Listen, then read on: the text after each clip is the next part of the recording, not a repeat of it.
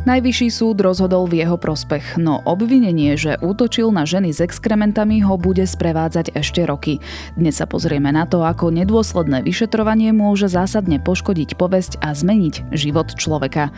Je piatok, 5. augusta, meniny má Hortenzia. Čaká nás veľmi horúci deň. Denná teplota sa bude pohybovať medzi 30 a 37 stupňami. Počúvate Dobré ráno, denný podcast denníka sme s Janou Maťkovou.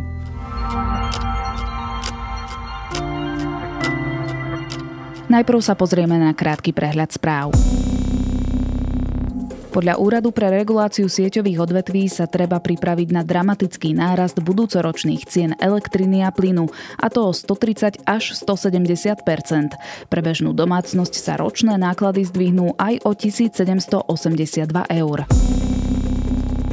Štvrtou dávkou vakcíny proti covidu sa už môžu dať zaočkovať aj osoby so zníženou imunitou vo veku od 12 rokov. Očkovanie spustili 29. júla. Štvrtá dávka je aj pre ľudí starších ako 50 rokov a pacientov s oslabenou imunitou nad 18 rokov. Na Slovensku bolo v Lani najmenej hospitalizácií za 20 rokov. Minulý rok ich bolo vyše 173 na tisíc obyvateľov. V roku 2001 zase 212. Úmrtím sa však skončilo až o takmer 36% viac hospitalizácií ako v roku 2020. 5 čínskych balistických rakiet vypálených počas cvičenia pri Tajvane dopadlo do japonskej výhradnej ekonomickej zóny. Tokio podalo oficiálny protest. V ukrajinskom Torecku zomrelo pri ruskom ostreľovaní 8 ľudí a 4 sa zranili. Skupinu ľudí na autobusovej zastávke zasiahol zrejme delostrelecký granát, uviedol gubernátor Pavlo Kirilenko. Medzi zranenými sú podľa neho tri deti. Viac podobných správ nájdete na Sme.sk alebo v aplikácii Denníka Sme.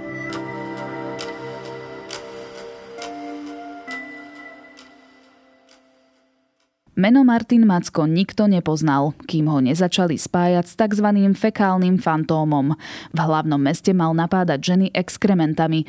Ukázalo sa, že dôkazy voči nemu nesedia. Na čas útokov mal dokonca alibi, no aj tak strávil niekoľko mesiacov vo väzbe a dodnes sa naťahuje o pravdu so súdmi. O príbehu Martina Macka a o tom, čo Najvyšší súd považuje za neakceptovateľnú prácu súdov, sa budem rozprávať s redaktorom denníka SME Romanom Cuprikom. Martin Macko podľa prokuratúry zaútočil fekáliami na 6 žien. Všetky sa stali v hlavnom Napadnuté meste. ženy sa hlásili zo starého mesta aj Karlovej vsi. Muž ich mal podľa prokuratúry natierať fekáliami alebo ich omočil. Obžalovaný muž ale tvrdí, že je nevinný. Ku skutkom sa vraj priznal iba preto, že na ňo vyšetrovateľ robil nátlak. Bol údajne v zlom psychickom stave a jediné, čo chcel, bolo ísť domov. Roman, aby sme mohli rozprávať o tomto prípade, musíme sa vrátiť do roku 2015. Prečo vtedy Martina Macka zadržali? On si na to spomína tak, že sa prebudil v električke v Bratislave s tým, že ho budia policajti, že bol na ňo podaný podnet, zavolali im občania, ktorí si všimli, že je zašpinený od fekálí a teda ho prišli zadržať, pretože v tom čase bol v Bratislave taký Akože ženy sa v Bratislave necítili bezpečne v tom období, pretože sa čoraz častejšie písalo o rôznych útokoch, hlavne podvečer v uliciach, kde muž sa vymočil alebo ženy nejakými fekáliami, takže sa domnievali tí ľudia, že by to mohol byť e, práve Martin Macko. Čo sa dialo potom, ako ho policia začala vypočúvať? On najprv musel vytriezať, pretože bol pod vplyvom omamných látok. Potom na druhý deň, e, keď ho vypočúvali, tak sa priznal, čo mu potom spôsobilo problémy prakticky až dodnes. Čiže sa priznal, no ty vo svojich textoch spomínaš, že o dve hodiny na to svoje priznanie odvolal. Áno, áno. On to vysvetloval tak, že tí policajti mu vykreslili ten jeho scenár tak, že sú proti nemu silné dôkazy, že majú viacero žien, ktoré ho opísali ako útočníka.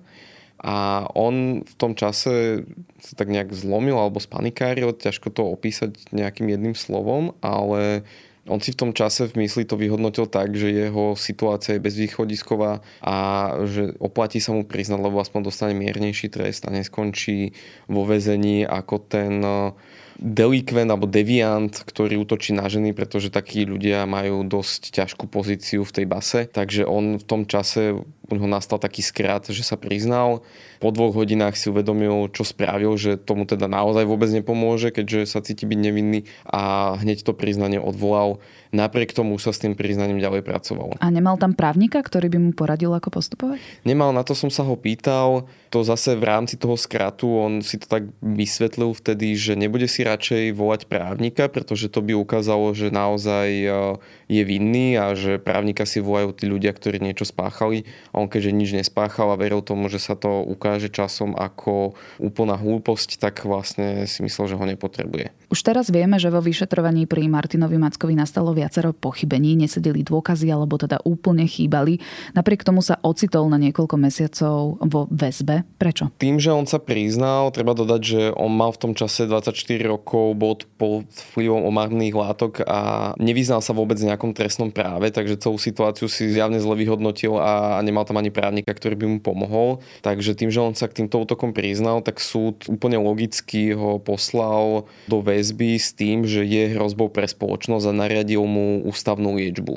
Počas toho, ako tam bol, tak mu robili posudky, ktoré ale ukázali, že on žiadnou takouto deviáciou netrpí. Takže on vlastne to hneď využil a opäť úplne logicky dal stiažnosť a prosil o to, aby ho z tej väzby pustili. Lenže o tej väzbe oni rozhodovali 4 mesiace, takže nakoniec bol za mrežami ako potenciálna hrozba pre spoločnosť pol roka, hoci reálne mal papiere na to, že on hrozbou pre spoločnosť nie je. Navyše na tie časy, kedy dochádzalo k útokom na ženy v uliciach Bratislavy, mal aj alibi. Tam bolo viacero rozporov medzi tými dôkazmi aj medzi jeho priznaním. Keď to tak len veľmi rýchlo zhrniem, tak čo sa v tom čase policia dozvedela je, že on teda mali záznamy z nejakých útokov, ale on v tom čase bol v práci, ktorá e, má na prístupných dverách taký ten monitorovací zariadenie, kde sa musí človek pípnuť kartičkou a oni si vedeli vlastne vydolovať, že záznamy, že tam teda bol. Že bol v práci, takisto kolegovia, myslím, že niektorí si vybavovali, že tam s nimi bol, takže alibi mal, Druhá vec je, že oni ho nielen, že chceli od neho, aby sa priznal, aby aj im opísal tie útoky, lebo priznanie bez toho, aby ten človek opísal tie útoky je slabé, tak on keď tie útoky opísal, tak zrazu zistili, že im to nesedí s tým, ako im to opisovali tie obete. To bol druhý taký, taká nezrovnalosť. Tretia nezrovnalosť bola, že tie obete a tie mladé ženy opisovali toho útočníka inak, ako vyzeral on, tak mu dodatočne ostrihali bradu, aby sa priblížil tomu opisu, ktoré uvádzali tie ženy, s tým, že keď kreslili identikit, tak ten sa stále nezhodoval s výzorom Martina Macka, takže už v tom čase si museli tí vyšetrovateľa všimnúť, že je tam pomerne veľa dier. Hej, a to sa ešte bavíme len bez toho, že mali znalecké posudky jeho psychiky alebo záznamov jeho počítači a podobne. A ešte navyše, potom, ako Macko skončil vo väzbe, útoky na ženy pokračovali. To si vyšetrovatelia ako odôvodnili? Oni si to nemuseli odôvodňovať, lebo reálne,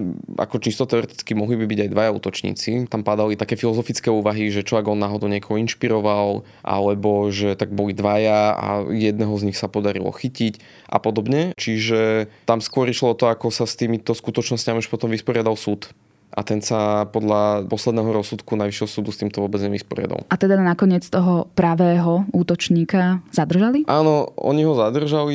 Ide o Dušana Seligu, fitness trénera, ktorý sa tomu následne priznal a oľutoval to. Dokonca Macko v inom rozhovore aj spomínal, že sa spolu stretli vo väzbe a teda, že, že sa tak nejak vyškieral alebo tak. Čiže má aj takúto skúsenosť. Dušana Seligu súd za fekálne útoky odsúdil len podmienečne. Do väzenia ho napokon dostal jeho hriech z minulosti. V roku 2013 ho okresný súd Bratislava 3 rovnako podmienečne odsúdil za nebezpečné vyhrážanie voči svojej expartnerke. Lenže podmienku porušil, spáchal totiž 14 dopravných priestupkov. Okresný súd ho neskôr zbavil obžaloby, no krajský súd rozsudok zrušil a opäť potvrdil jeho vinu a až teraz najvyšší súd Macka oslobodil. Uznal že dôkazy, ktoré proti nemu nazbierala prokuratúra, nemajú logiku a sú nepriateľné. Čiže konečne sa Martin Macko dočkal spravodlivosti? No jemu to trvalo dlhé roky, kým prešiel celou tou tortúrou rozsudkov odvolaní, znov opakovaných rozsudkov, ďalších odvolaní, mimoriadného dovolania a podobne. A to, že teraz o tom rozhodol najvyšší súd, tak on povedal, že neakceptuje tie dôkazy, ktoré vydal krajský súd a vrátil mu vec, nech vo veci opätovne rozhodne krajský súd sa bude musieť radiť názorom jemu nadradeného najvyššieho súdu, takže dá sa očakávať, že ten Macko pravdepodobne bude oslobodený, ale ten proces ešte neskončil, takže nedá sa teraz povedať, že už sa dočkal spravodlivosti. Dá sa iba povedať, že krajský súd urobil veľa chýb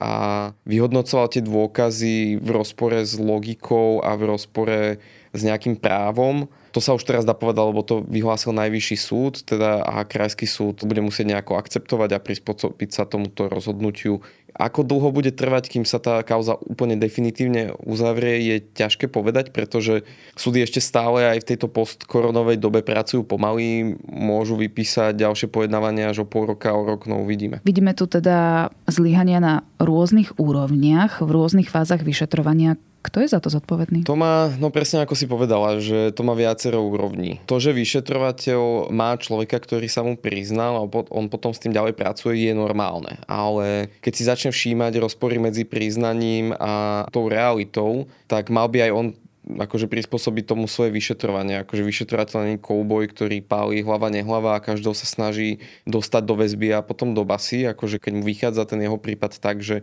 sa ten skutok nestal, tak by mal to stíhanie zastaviť. Ja to, na tom, to nie je žiaden, akože, žiadna hamba ani nič, proste je to, tak sa akože objasnil ten skutok. Druhá vec je ten prokurátor, na ktorého ešte aj podali trestné oznámenie, pretože podľa rodiny Máckovcov on vyslovene až klamal, keď e, podával obžalobu a to je ten moment, že ználec v počítači Martina Macka nenašiel žiaden materiál, ktorý by potvrdzoval nejakú deviáciu ale prokurátor to tvrdil v obžalobe, takže oni dali na ňo trestné oznámenia a myslia si, že teda zneužil svoje právomoci a chcel im takto škodiť.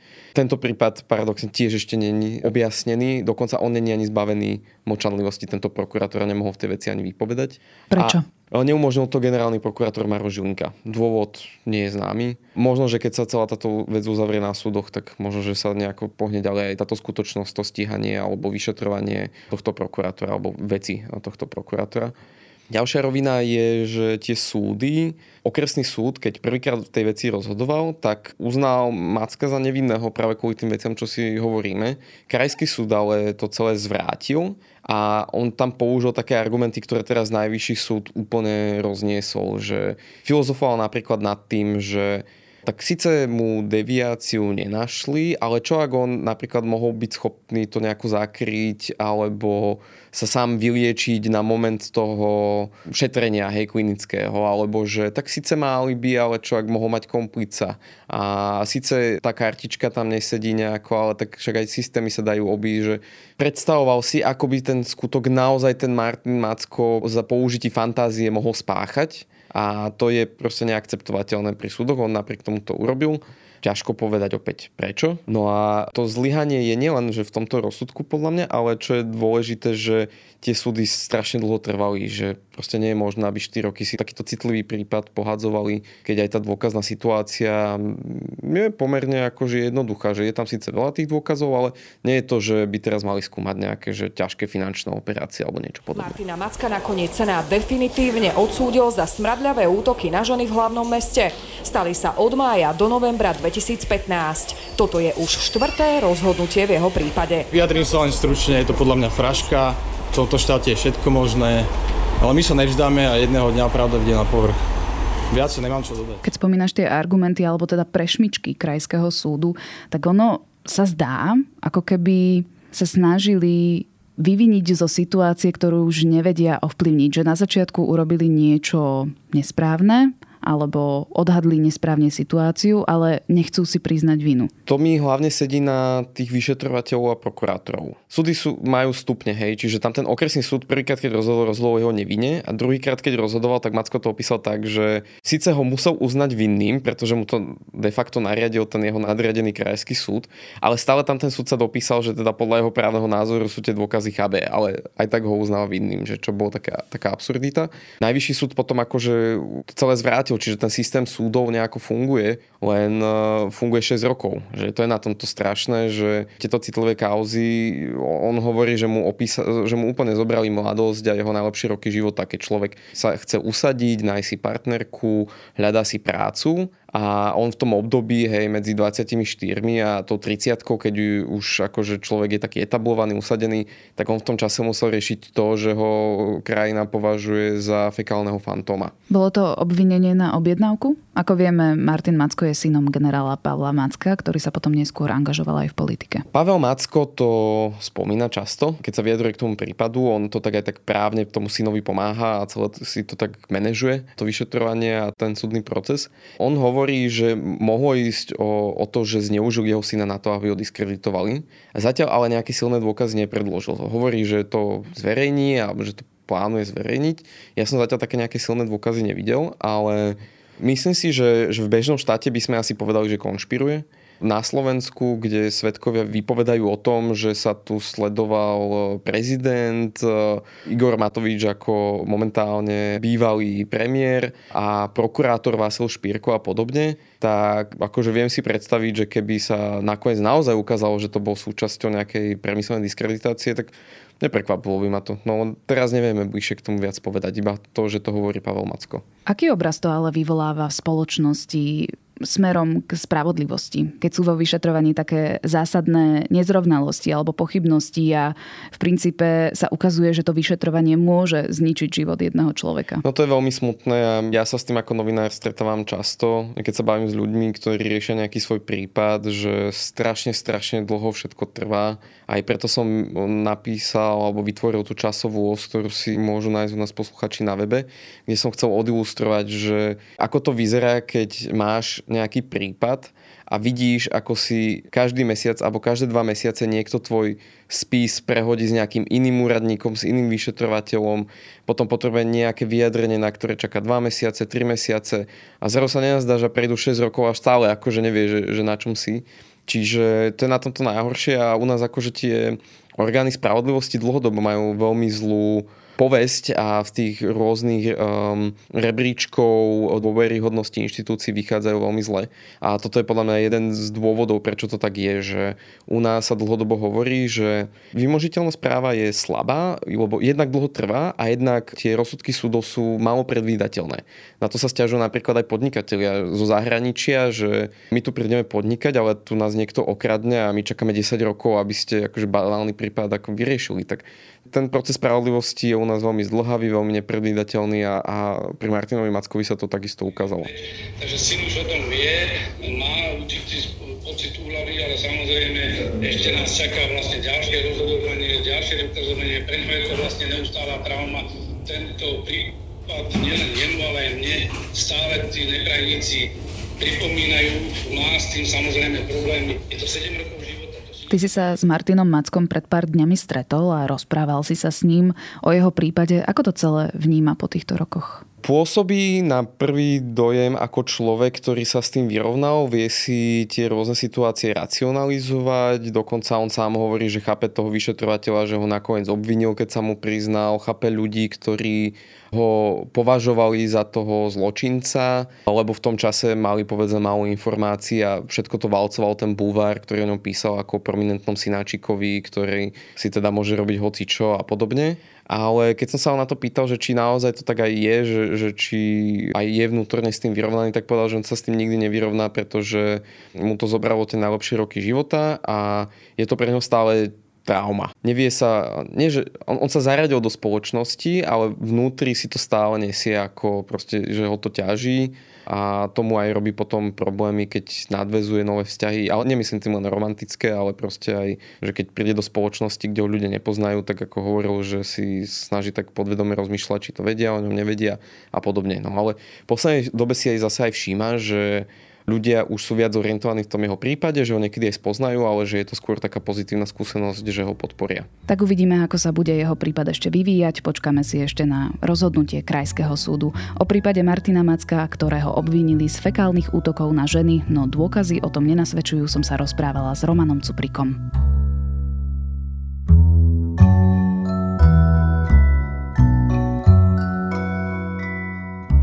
Práve v týchto letných dňoch sa rada vraciam k melodickým koreňom drum and bassu a ak hľadáte niečo tanečné aj vy, odporúčam vám preskúmať tvorbu Charlie Briggs. Je to britská dj a zároveň vokalistka, ktorej hlas poznáte vo viacerých drum and bassových projektoch. Dávam do pozornosti napríklad jej posledné EP z roku 2019 Kintsugi. A nezabudnite, že vychádzajú aj nové podcasty denníka SME, dnes Piatoček a TFM, zajtra Klik a v nedeľu Dejiny. Na dnes je to všetko. Počúvali ste Dobré ráno, denný podcast denníka SME s Janou Maťkovou. Okrem mňa Dobré ráno pripravujú aj Tomáš Prokopčák, Zuzana Kovačič-Hanzolová a Ľubica Melcerová. Za produkciu sú to Adam Blaško, Viktor Hlavatovič, Kristýna Janščová a Marek Franko. Prajem vám krásny víkend a do počutia v pondelok.